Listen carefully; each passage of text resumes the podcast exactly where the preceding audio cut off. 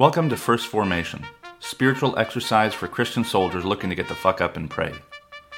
Join Pew Pew HQ every weekday morning to hear the good news through grunts and with grunts, in the unity of the Holy Spirit as one church forever and ever.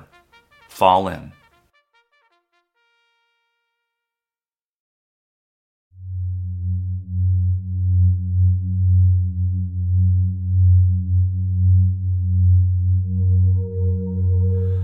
Psalm 13 How long, O Lord, will you forget me forever?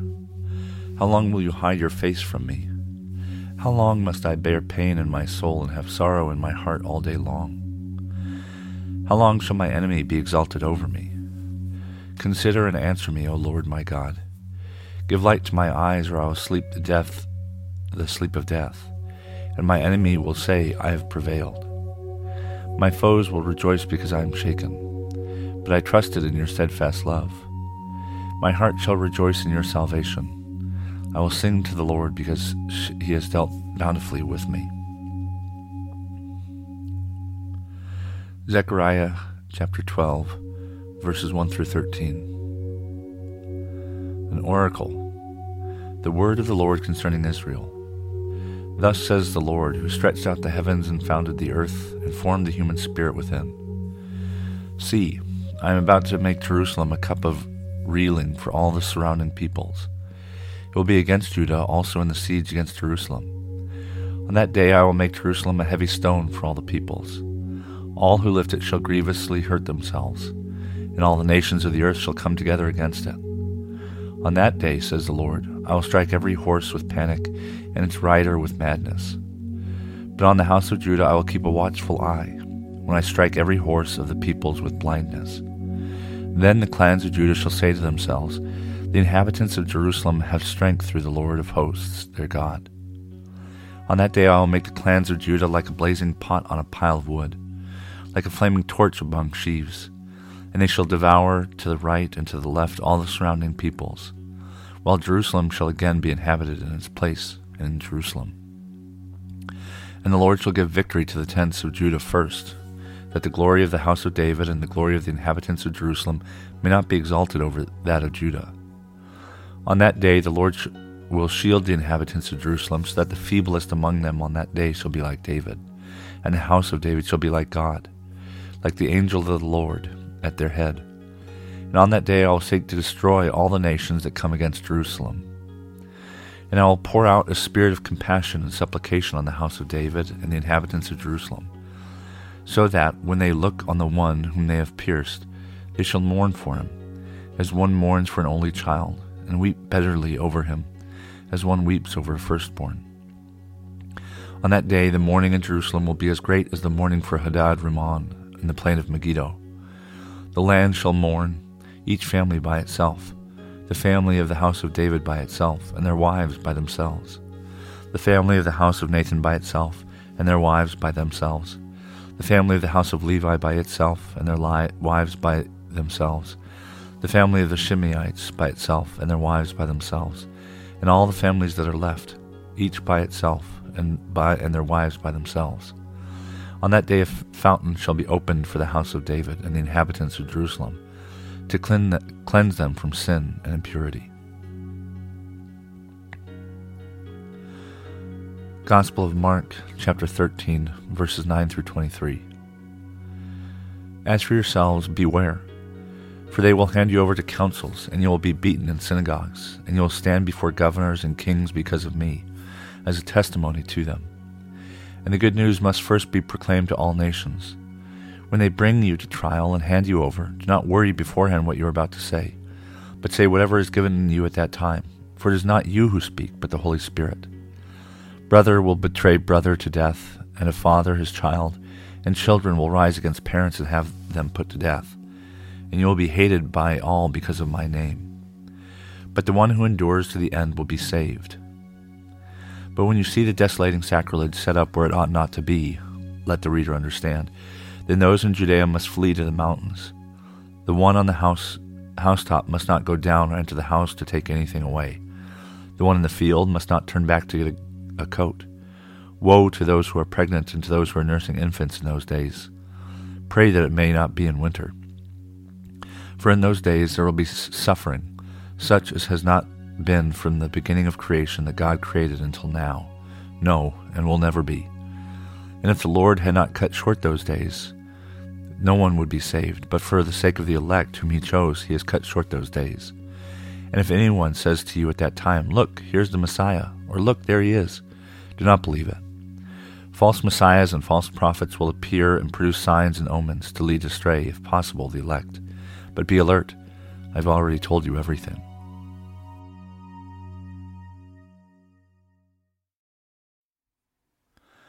Good morning and welcome to the 24th Wednesday after Pentecost. This is Brother Logan Isaac broadcasting from Walkersville, Maryland. This morning, our readings come from Psalm 13, Zechariah 12, and Mark 13. And it's similar to yesterday, the kind of foretelling doom. Um, and I mean, in Zechariah was a little bit more mixed. There was some hope, but mostly like doom but got me thinking again in Mark, uh, the you know when he's writing, and a lot of scholars think it's probably right around the first Roman Jewish War, the which would end in the destruction of the temple. Um, when he talks about um, you know all the suffering that's going to happen, um, and you know the the the betrayers, the people who come looking for you. Um, a lot of well, I don't know. I'll speak for myself. When I was, you know, just kind of beginning to read the Bible for myself, I always thought those were the Romans. Um, you know, if anybody puts you on trial, that you know it's it looks like Jesus, which was at the hand of Rome, but that's not actually the case. Um, the you know it was uh, the Jewish establishment, the religious establishment, um, that demanded that Jesus be crucified um, for setting himself up as as God, for you know telling the truth, uh, as Christians believe. Um, and certainly, uh, it would not have happened had it not for had it not been for Rome. You know, they didn't stone him to death, which is the the Hebraic capital punishment. They crucified him, which is state punishment. But the state can be kind of a whipping boy for, you know, easy theology, um, toxic pacifism, um, because it was not Rome that put him on trial at first. The Jews put him on trial, and then they brought him to Rome to seal the deal. And then through Acts, the early believers were all persecuted by uh, their own, right? Um, they saw themselves as Jewish um, and they saw Jesus as the f- prophesied Messiah. And the you know the religious elites and the mainstream was like, no, no, no, no, Jesus isn't the Messiah. Um, but so there, it was infighting at first. But when they bring you to trial and hand you over, Mark for Mark, that wouldn't have been to the Romans. That would have been your friend or neighbor turning you over to fellow Jews, to to your own. Um, and so, you know, Mark, um, Mark at, at the surface appears anti-imperial, and he certainly has no, you know, you know, friendly things to say about Rome, but that's not what's going on. That's not what he understands to be happening at this time. Um, if he's writing during the revolt, um, the the majority Jewish population has essentially brought war upon themselves. You know, it's it's interpretation, but like they have acted in a way that has brought Rome's attention and Rome's legions. Um, and in that in between time, from Jesus' death, thirty years prior to sixty six, it's been this long, slow build up of tensions between the religious establishment you know, that has power and numbers in Rome's eyes. Um, and this sect within the religious establishment, um, not made up of Sadducees. I don't, I don't. Well, there was like Joseph of Arimathea was friendly, but like, if there's one thing that seems as though Jesus didn't call to his side, it was Sadducees. Um, he had a zealot. Um, he he himself may have been a Pharisee, um, but there's no Sadducees and there's no Essenes. So you don't go off and run away into the world, and maybe it's because they just weren't attracted to Jesus. And you also don't grasp at worldly power such that you lord it over everybody else. And so, in that 30 years um, between Jesus dying and rising from the dead and the revolt beginning in 66, um, there is no Christianity. There's Jews who believe that Jesus is the Messiah, and then there's you know Jews who are unhappy with Rome's rule, and there may be some overlap, but it's um, the high priest uh, Anna uh, Ben Anna or an Annas Ben Annas or something. I have to look it up. I don't think it's Ananias. I think it's Annas. But anyway, um, it's you know the Sadduceic party that has found common ground with the Zealot party and said, okay, I think we can restore independence like we saw during the Maccabean era. um, and what sets the the Messianic Jews apart, you know, Jesus' followers, is they don't seem to take part. Um, Mark, when he says, when they bring you to trial, um, not only in the, the preceding time, but according to Acts, in the in the following time after uh, Jesus' death and resurrection, it was other Jews who were doing this. You know, Stephen was stoned by his his peers, not Messianic Jews, but non-Messianic Jews.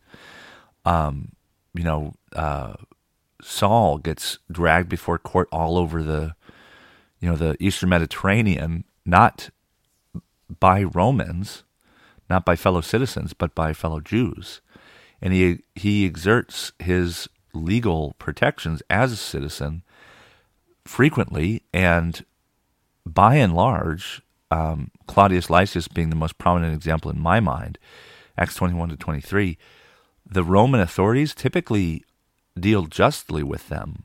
Even Pilate, like he tries to talk them down, um, uh, Claudius Lysias and Felix and Festus and all them, like they may have their indulgences, but they mostly play by the book.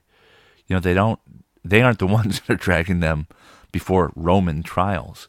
And so there is certainly some overlap. Um, Mark does certainly have in mind when they say trial, it's backed up by the Roman system, the capital punishment system, if if need be. but the people initiating this are are Jews, right? It gives a different kind of flavor to, and you know we hear this. Um, I believe in is it Mark or I can't remember. Yeah, you know when you you know, father will turn against son and brother against brother and etc. Like that is what is going on. It is a family affair. It's not the Romans who are trying to exert their own power over the Jews. It is the Jewish community, you know, in rupture with itself, um, and enough of the mainstream Jewish community saying, we want Rome out, or we, we want something that Rome isn't willing to give, and Rome is just gets exasperated, comes in, destroys the temple, and establishes legions. Then the Gospels start getting written after this horrific event has resolved in the Romans being there.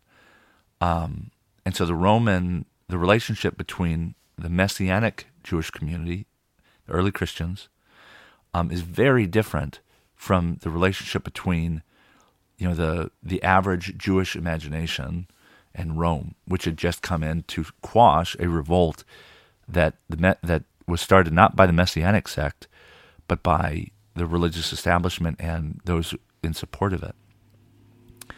Um, and so the I'll, I'll, close with that, but um, it really makes you think as you when you take a little bit of history in one hand with the scriptures in the other. Um, it really fills out some details that we take for granted. Mark is anti-imperialistic. That's fine, but that's not his. That we shouldn't map that onto each and everything that he says, because sometimes it is his fellow Jews who are acting imperialistic, who have political aspirations that don't align with God's plan for them. Um, and it is the messianic sect within Judaism that says, you know, maybe maybe we've already got what we need. Maybe our military commander, who's come to set us free, has already provided us freedom, and it's right here for the taking. All we have to do is stop grasping at things that God does not have an interest in providing us.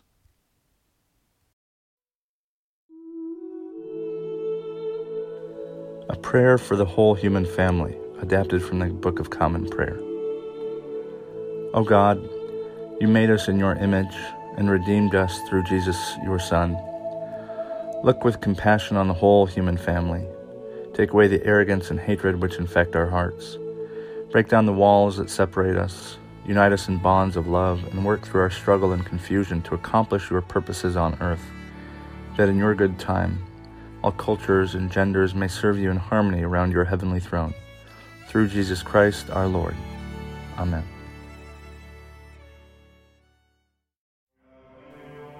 Thank you for falling in to First Formation, where Pew Pew HQ shares morning prayers for the humble, hardy folk caught in the crosshairs of God and country.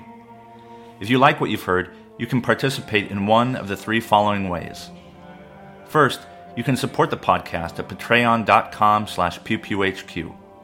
You can contribute as little as a dollar a month, and you can cancel at any time if I ever piss you off. Second, you can become a co-host by recording a lectionary reading for a future episode. Instructions will be provided, and you don't have to be a grunt to collaborate with Pew Pew HQ in this or any way. Finally, you can also record and send prayer requests of a minute or less. Prayers can be included in the episode, read anonymously if you wish, or kept private for me to pray for off air. So there you have it three ways to participate in First Formation. I hope you'll continue to listen, even if I can't convince you to jump in. This has been Brother Logan Isaac, always faithful, always family. Semper Familia.